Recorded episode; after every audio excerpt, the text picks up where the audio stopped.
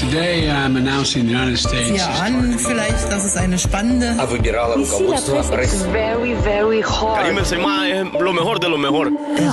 revue de presse internationale sur Europe 1. Nous irons ce matin au Japon et en Grèce, mais tout d'abord direction l'Irlande. Bonjour Laura Taouchanoff. Bonjour. De quoi parle-t-on à Dublin ce matin ? Eh bien, on s'inquiète de publicité Facebook qui encourage les Irlandais à s'enrôler dans l'armée ukrainienne. L'Irish Times a partagé une photo sur laquelle on voit des hommes en tenue de combat. Il y a aussi une vidéo qui montre a priori des Britanniques qui ont sauté le pas. Et pour s'inscrire, il faut aller sur le site Fight for Ukraine, approuvé par le ministre des Affaires étrangères ukrainien, pour organiser justement toute cette légion internationale. Mais le problème, rappelle The Independent, c'est qu'en Irlande, il est interdit d'inciter toute personne à s'engager dans l'armée d'un autre État.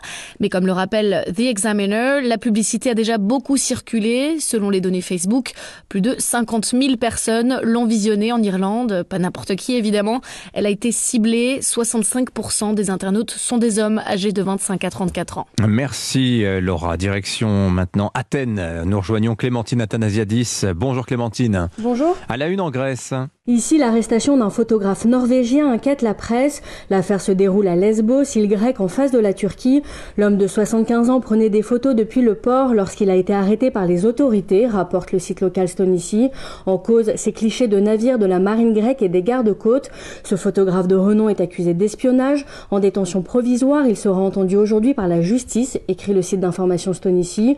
Selon la presse, le photographe préparait un nouveau livre consacré au paysage de l'île où il se rend depuis des années. Le quotidien Kathimerini rappelle aussi l'engagement de l'homme qui collabore avec une ONG de soutien aux migrants à Lesbos. Selon une activiste interviewée par le site The Press Project, le gouvernement conservateur fait tout pour dissuader l'aide aux réfugiés.